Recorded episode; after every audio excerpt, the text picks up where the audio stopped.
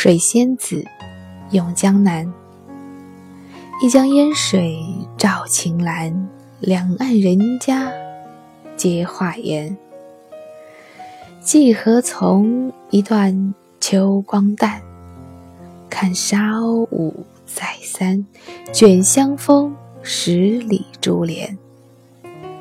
画船儿天边至，酒旗儿风外展。煞江南。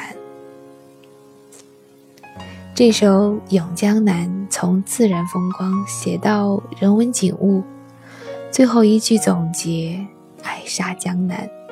正因为这爱，所以才会有了这样一首《咏江南》的小令。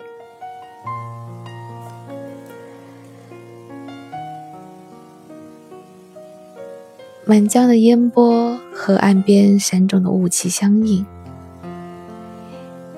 自这一句就看到了江南山水之美。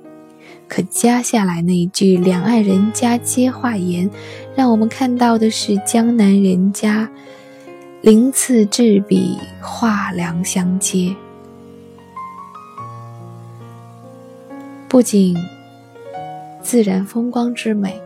更有人文景物的配套，仅这一句，我们便可以看出作者眼中的江南是不仅仅有天赋异禀，更有后天人杰地灵的创作。而这既何从，这沙鸥的舞。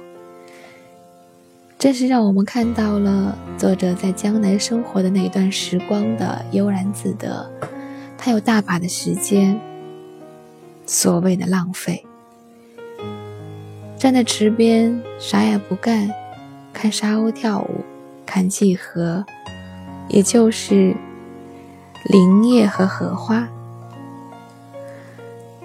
有那么多时间站在那里干一些看起来。无聊、无趣、无用的事儿。可是，人生到底什么是有用，又什么是无用呢？如果你说挣钱有用，挣钱的结果是什么？看书学习有用，那结果又是什么呢？归根到底，我们无论是挣钱，还是学习，还是提升自己，到最后都是为了愉悦身心啊。就像那个躺在沙滩上什么也不干的老人，如果他什么也不干，他依然觉得内心富足，又何尝不可呢？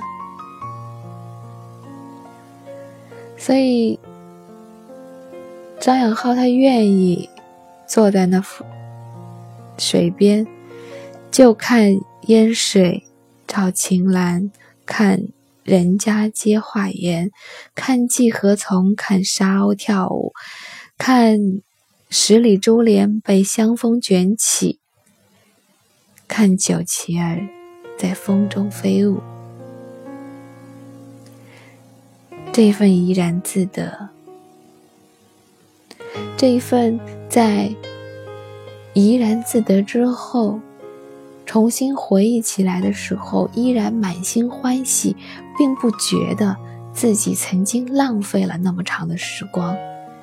这才是我人生的一种极致的境界，不是吗？水仙子咏江南，张养浩。一江烟水照晴岚。两岸人家皆画颜，荠禾丛一段秋光淡。看沙鸥舞，再三卷香风十里珠帘。画船儿天边至，酒旗儿风外展。爱杀江南。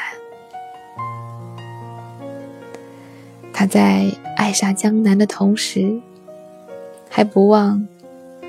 用一句杜牧的赠别当中的话，用“春风十里扬州路，卷上珠帘总不如。